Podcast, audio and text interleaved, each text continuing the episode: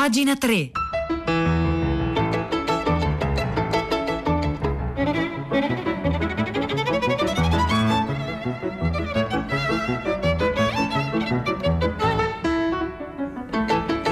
Le nove in punto, precise, spaccate come si dice. Buongiorno da Vittorio Giacopini, ben trovati a pagina 3 La cultura nei giornali, sul web, nelle riviste. E oggi 4 maggio riprendiamo un discorso che in realtà qui a Radio 3 è già stato fatto in varie occasioni, l'ultima, una interessante articolata puntata di tutta la città ne parla il 28 aprile scorso sulla ricerca, la ricerca come elemento chiave nel futuro di ogni paese e di questo paese, l'Italia in particolare. Ora l'Italia sembra destinata a ripartire e a resistere, c'è addirittura un grande piano, il, piano, il PNRR, il piano nazionale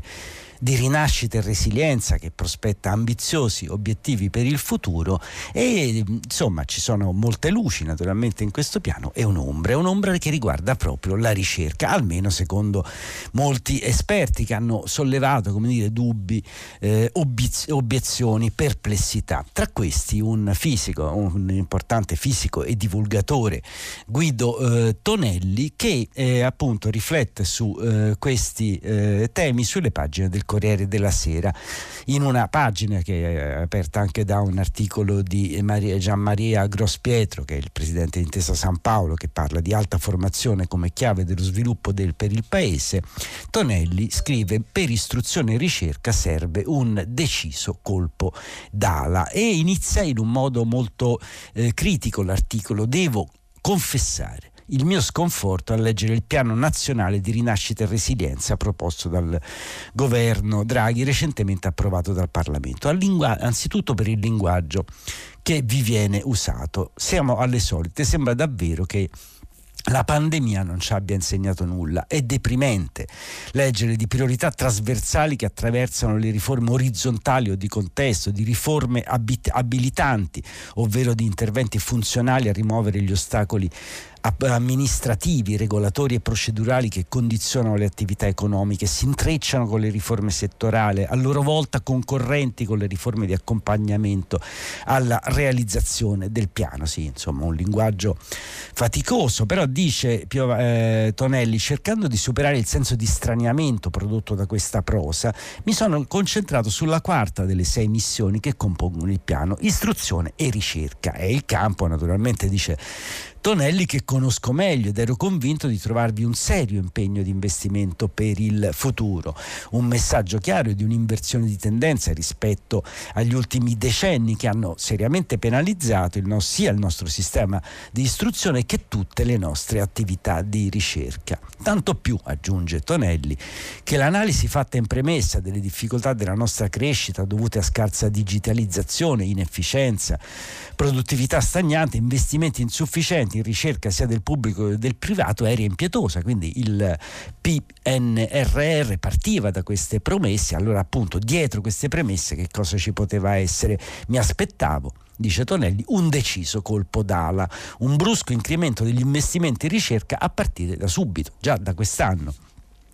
E vi confesso, nelle scorse settimane avevo letto l'analogo documento del governo francese e coltivavo dentro di me la segreta speranza di trovare nel nostro frasi, nel nostro piano, frasi simili a questa che potete trovare nel plan de relance approvato appunto per la Francia la frase che è interessata, cioè incriminata in senso positivo è questa, la dotazione annuale dell'Agenzia Nazionale delle Ricerche passa nel 2021, quest'anno, da 518 a 953 milioni di euro, per crescere progressivamente negli anni fino a raggiungere 1518 milioni di euro nel 2027, quindi in un arco di sei anni in Francia si punta, passa, di, si punta a passare da 518 milioni di euro investiti nella ricerca, che è già una signor cifra, al triplo appunto a un milione, eh, a un miliardo e 518 milioni. Un aumento immediato e strutturale dell'84% dei fondi, che cresceranno fin quasi a triplicare nei sei anni successivi. E bisogna considerare che i miliardi a disposizione della Francia per il piano di ripresa e resilienza sono meno di un quinto di quelli previsti dall'Italia, nel senso qua si parla dei soldi che arrivano eh, dall'Europa. In Francia arriveranno 40,9 eh,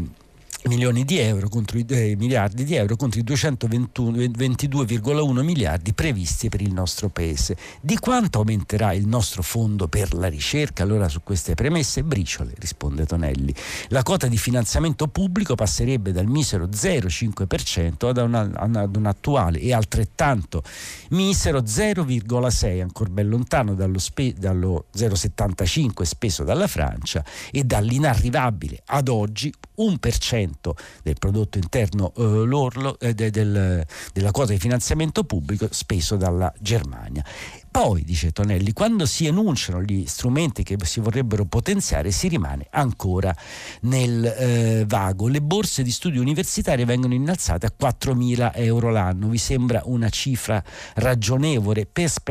per mantenere un figlio all'università si spendono in media più di 10.000 euro l'anno. Come si può pensare con queste cifre di far accedere all'università gli studenti più meritevoli se provengono da famiglie bisognose? E qua, come al solito, c'è il il problema diciamo, dell'ascensore sociale, delle disuguaglianze, che appunto un piano con queste ambizioni così diciamo, modeste, così timide, certo non rimetterà in movimento e non romperà le, la struttura, la gabbia delle ineguaglianze. E quante saranno le nuove borse di studio? Mistero, non è scritto nel piano. Quanti ricercatori addizionali potremo assumere nei prossimi cinque anni? Nessuna cifra. Di nuovo, e come vedete qui appunto eh, Tonelli fa dei ragionamenti molto semplici dice almeno fateci capire dove andiamo a parare. In compenso, dice, alcuni miliardi di euro verranno assegnati al trasferimento tecnologico dell'impresa attraverso una rete di 60 SIC, centri territoriali per il trasferimento all'industria per segmenti di attività. E qua in, c'è una parentesi con una uh, pletora di punti interrogativi, punti esclamativi, perché infatti dice insomma Tonelli, ma che vuol dire trasferimento all'industria per segmenti di attività? Grosse cifre quindi, ma che per essere spese dovranno passare da decine di centri, tutti da costruire e distribuiti su base regionale e sicuramente appunto fa capire Tonelli questi 60 sono pochi, una pletora di organizzazioni che impiegheranno anni solo per mettersi in marcia facendo lo slalom tra leggi istitutive, decreti attuativi, nulla osta e autorizzazioni varie, un pulviscolo di ulteriori centri di spesa regionalizzati, parcellizzati e inevitabilmente inefficienti. inefficienti. Nel frattempo, università ed enti di ricerca verranno ancora una volta riformati e come sempre accade in questi casi, passeranno anni prima di implementare le nuove regole, ovvero di metterle in vigore, capirle e utilizzarle in maniera rapida. Non so se ci sarà la possibilità di modificare in corso d'attuazione il progetto, ma se questo non sarà possibile tutto mi, tutto mi lascia pensare che sarà questo PNRR, Piano Nazionale di Rinascita e Resilienza, sarà l'ennesima occasione eh, mancata. E certo naturalmente nel discorso di Tonelli i fattori sono vari, appunto la vaghezza degli obiettivi, la scarsità delle cifre comunque erogate e che vengono pro, prospettate per il futuro e il confronto impietoso con l'analogo piano di rilancio che ha approvato la Francia. Sono alcuni degli elementi appunto che fanno eh, riflettere su questi temi perché appunto questo colpo d'ala, il colpo d'ala che sembrava diciamo, favorito dalle premesse dello stesso piano nazionale di resilienza e di rinascita, beh, non c'è stato, quindi lo dobbiamo in qualche modo suscitare. Vi ricordo, se lo dicevo prima, che di questi temi si è parlato diffusamente a tutta la città, ne parla anche molto di recente, la settimana scorsa, il 28 aprile, e sicuramente se ne tornerà a parlare qui a Radio 3, tra tutta la città ne parla, Radio 3 Scienza, perché appunto istruzione e ricerca sono ancora le chiavi del nostro eh, futuro. Questo era Guido Guido Tonelli sul Corriere della Sera per istruzione e ricerca serve un deciso colpo d'ala.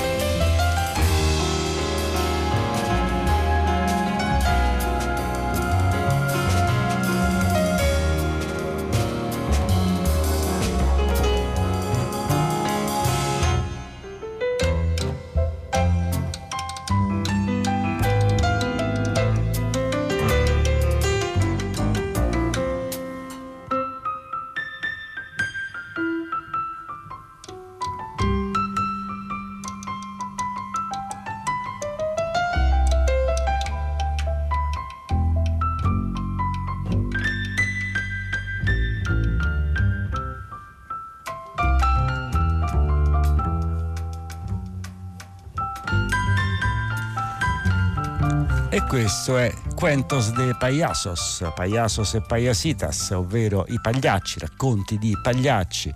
eh, da un album del 2006, Alessandro Guis, primo disco solista del pianista italiano dell'Aere Stango, accanto appunto a Guis al pianoforte ci sono Luca Pirozzi al basso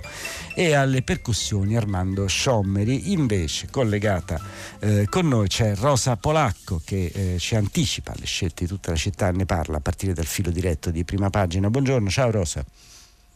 Ciao Vittorio, buongiorno. Allora sì, seguiamo una telefonata interessantissima, quella che è arrivata a prima pagina di Antonio sull'arte, su, sull'importanza dell'arte e sulla sua crucialità anche e soprattutto in un momento di ripartenza come questo. Eh, l'ascoltatore Antonio si rifà a un editoriale pubblicato su L'Avvenire domenica scorsa, letto anche dal direttore Marco Tarquinio qui a Radio 3 a prima pagina, un editoriale, un intervento dell'artista Emilio Esgro, che è stato anche artista dell'anno anno di Radio 3 che scrive oggi più che mai servono artisti liberi ed ecco questa sarà per noi l'occasione proprio in questi giorni appunto in cui tanto si ragiona di chiavi per la ripartenza non solo economica ma anche culturale come queste due siano indissolubilmente legate. Ecco cercheremo di vedere anche l'arte in che rapporto sta per esempio con l'economia il famoso nodo tra pubblico e privato tra eh, creatività e libertà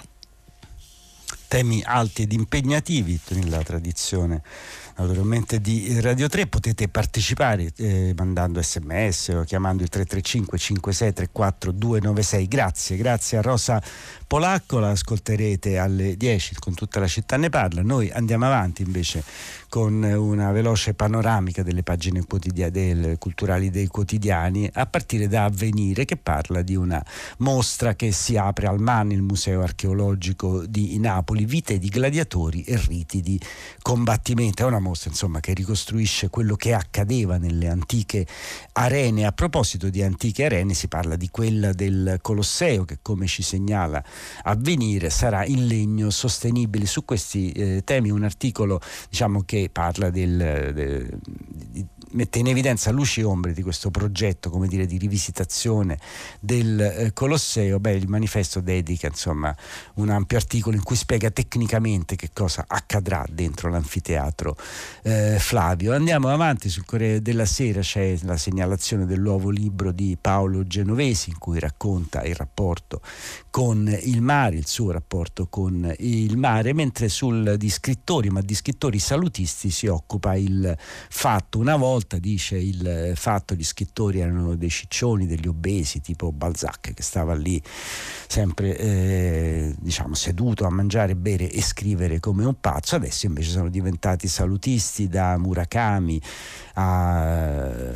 a Carrera, insomma tutti ci raccontano le loro principali attività che sono quasi fondamentalmente fare yoga oppure fare eh, corsa, andare a correre nei boschi o per le città, anche Mauro Kovacic, eh, insomma ci sono molti scrittori che hanno fatto questa scoperta, il salutismo, uno che credo il salutismo non l'abbia scoperto ma che continui invece a analizzare le pieghe dell'America profonda e le occasioni perdute dell'America Richard Ford, grande scrittore americano di cui esce un libro di eh, racconti che viene recensito oggi sul giornale. E sul giornale si parla anche di un singolare bel romanzo storico e non soltanto, è quello di Alberto Riva che appunto parla del maestro e della infanta, l'infanta è quella di Portogallo e il maestro era il figlio, il figlio di eh, Scarlatti, appunto il figlio del grande musicista, a sua volta musicista e il racconto tra questi due, l'incontro tra questi due figli, insomma uno è il figlio del musicista e l'altro la figlia del re di Portogallo, è appunto in questo romanzo di Alberto Rivo, pubblic- Riva pubblicato da Neri Pozza, mentre il manifesto si occupa di un vecchio libro che è stato ripubblicato, Ci chiamavano matti, Anna Maria Bruzzone, che tra gli anni 60 e gli anni 70 andò in vari eh, manicomi italiani, in particolare quello di Arezzo, a raccogliere le testimonianze di una serie di persone che ancora lì erano internate e che spesso non erano matti come eh, diremmo noi adesso, insomma ci chiamavano matti, già il titolo dice abbastanza. Poi la ripartenza, l'importanza delle arti, ne parleremo tra poco, ah, tutta la città ne parla e infatti stanno riaprendo cinema, teatri, insomma con ritmi cadenzati, con differenze, un teatro che sta riaprendo il teatro India a Roma e insomma esordiranno lì, ricomincerà l'attività dell'India con delle marionette, le marionette di Fabiana Iacozilli che viene intervistata sul manifesto. Sulla eh, Repubblica vi vorrei segnalare un articolo, quello di Matt Brown, è stato, è stato anticipato anche a prima pagina, sull'audacia di Biden, appunto questo disegno di riprogettare eh, l'America a partire dal, dai più deboli con un diverso rapporto nella redistribuzione della ricchezza e poi nelle pagine interne culturali c'è la ricostruzione dei 50 anni del DAMS, il Dipartimento di Musica e Spettacolo dell'Università di Bologna che negli anni 70 attorno ad Eco, Umberto Eco raccolse alcune delle figure più significative della cultura italiana per creare qualcosa che non si era mai vista eh, prima. Una pagina di interventi culturali sulla stampa riguardano la questione Fedez, per così dire il partito degli influencer, sono Massimiliano Panarari ed Elena Stancanelli che riflettono su eh, questo tema. E infine concludiamo col resto del Carlino dove Antonio Patuelli parla di Napoleone bifronte, despota e innovatore. E naturalmente di Napoleone si sta parlando molto in questi giorni perché domani saranno i 200 anni dalla eh, morte, un bicentenario molto importante che anche qui a Radio 3 seguiremo in vari modi a partire diciamo dalla sinfonia eroica eh, di Beethoven che potrete ascoltare, ma insomma eh, anche in Francia, in Francia c'è una grossa querelle su Napoleone, insomma di cui non si può fare a meno come patrimonio storico, ma al tempo stesso di cui si devono riconoscere i limiti e vedremo domani come riuscirà a districarsi il presidente Emmanuel Macron, dovrà andare a deporre una, una corona alle Invalides, vediamo che cosa dirà, come potrà rievocare questa figura così importante e anche così ingombrante per la Francia. Ecco, queste sono alcune segnalazioni dai quotidiani di oggi, martedì 4 maggio.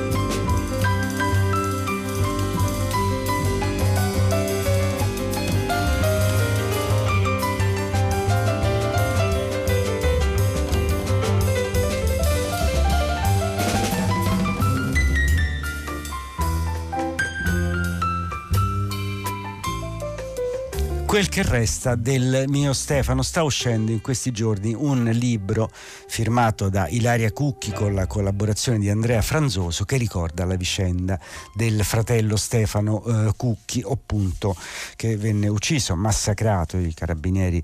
che l'hanno massacrato sono stati in parte eh, condannati. Lei ha scritto questo libro che è pensato anche per i ragazzi, per i giovani, proprio per trarre dalla vicenda tragica di suo fratello che, eh, eh, quello che è il sottotitolo appunto del libro, una lezione di eh, giustizia. Appunto è un tentativo di eh, ripensare, di, di, fare come un manuale di educazione civica a partire da una vicenda appunto in cui i diritti sono stati coinvolti e calpestati, sono venute in evidenza in tutta la loro assurdità le regole del sistema carcerario e si mette in discussione il ruolo delle forze dell'ordine e il funzionamento del sistema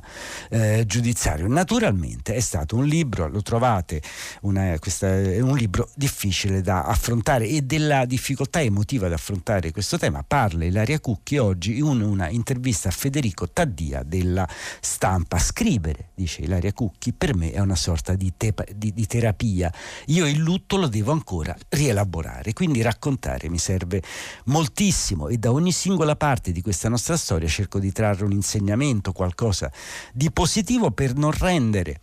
inutile la morte di Stefano e la devastazione dell'esistenza mia e dei miei genitori. Non solo, in tutti questi anni la cosa forse più importante che sento di aver fatto è stata quella di andare nelle scuole a confrontarmi con i giovani, a rispondere alle loro domande. Erano sconvolti da quello che è successo a Stefano e alla mia famiglia, ma non si accontentavano di ascoltare, volevano capire e quindi ho pensato servisse uno strumento per comprendere e ragionare meglio. Insomma, bisogna ripensare quello che veniva chiamata, ed è giusto chiamare, educazione eh, civica. Ma che cosa significa fare educazione civica ripercorrendo tutte le fasi della vicenda di Stefano Cucchi dall'arresto al processo? Significa, dice Ilaria Cucchi, dare un nome alle cose. Significa prendere consapevolezza dei propri diritti. Significa conoscere le regole che la società si è data per difendere tutti e non solo chi se lo può permettere, ma significa soprattutto riflettere in ambiti che coinvolgono la libertà personale, il potere coercitivo, il diritto alla salute e tutti i singoli tasselli che compongono lo Stato di diritto. Non basta sensibilizzare gli studenti, infatti dice Ilaria Cucchi, bisogna anche informarli e formarli con le parole giuste ed è quello che abbiamo cercato di fare. Bisogna vedere se poi dopo la lettura di una cosa del genere i giovani, e questo è il, quesito che pone Taddia, avranno più fiducia o più paura nei confronti dello Stato e a un ragionevole, moderato ottimismo è improntata la risposta di Ilaria Cucchi. Sono convinta che ne usciranno i ragazzi con una maggiore fiducia nelle istituzioni perché comunque la nostra storia insegna questo. Siamo partiti da soli, siamo andati avanti a testa alta consapevoli di essere nella verità e nel giusta, stavamo rivendicando un nostro diritto e abbiamo continuato a rispettare quelle stesse istituzioni che ci avevano voltato le spalle. Siamo dovuti scendere in prima linea, ci siamo quasi dovuti sostituire allo Stato, ma alla fine, alla fine le cose sono cambiate e questa è la vera lezione di eh, giustizia, appunto, che bisogna insistere, stare lì come appunto Antigone di fronte alle leggi dello Stato, ma in certi casi appunto lo Stato poi può capire, per questo dice Ilaria Cucchi, c'è una, eh, come dire, un, mos- un, momento di un motivo di ottimismo e speranza dentro questa amarissima lezione di giustizia che è la vicenda di suo fratello Stefano. Ecco, la racconta in questo libro Stefano, una lezione di giustizia, la trovate intervistata Ilaria Cucchi da Federico Taddia sulla stampa.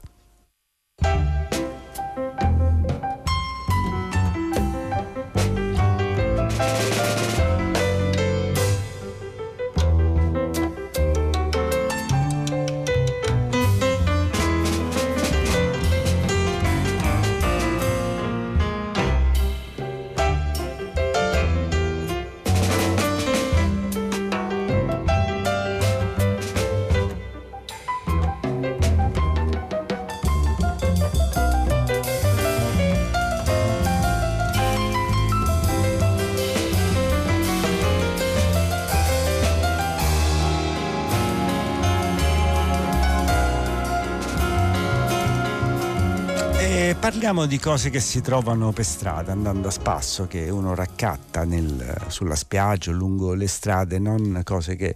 eh, facciamo noi, noi comuni immortali, le cose che raccoglieva, gli oggetti che raccattava per, strada, per strada il grande eh, architetto Le Corbusier. E una mostra alla Pinacoteca Agnelli di eh, Torino eh, si chiama proprio così, Le Corbusier, viaggi, oggetti e collezioni. È realizzata in collaborazione con la Fondazione Le Corbusier e appunto mette in eh, esibizione questa mostra tutti gli oggetti che il grande Le Corbusier eh, raccattava in giro per il mondo. Ne scrive Valeria Sforzini sulle pagine de Il Foglio, scol- conchiglie spezzate dal mare trovate sulla spiaggia di Cap Martin, ossi tranciati dal macellaio, fossili, foglie, radici nelle quali si distinguevano bene le venature. Le Corbusier li chiamava ogget à réaction poétique, oggetti a reazione poetica, perché gli permettevano di instaurare un rapporto con la natura e da questa trarre ispirazione. L'architetto, racconta sempre la Sforzini, li recuperava nel corso dei suoi viaggi, nella sua vita di tutti i giorni e poi se li portava a casa con sé, prima in Rue Jacob e poi nell'appartamento atelier a Rue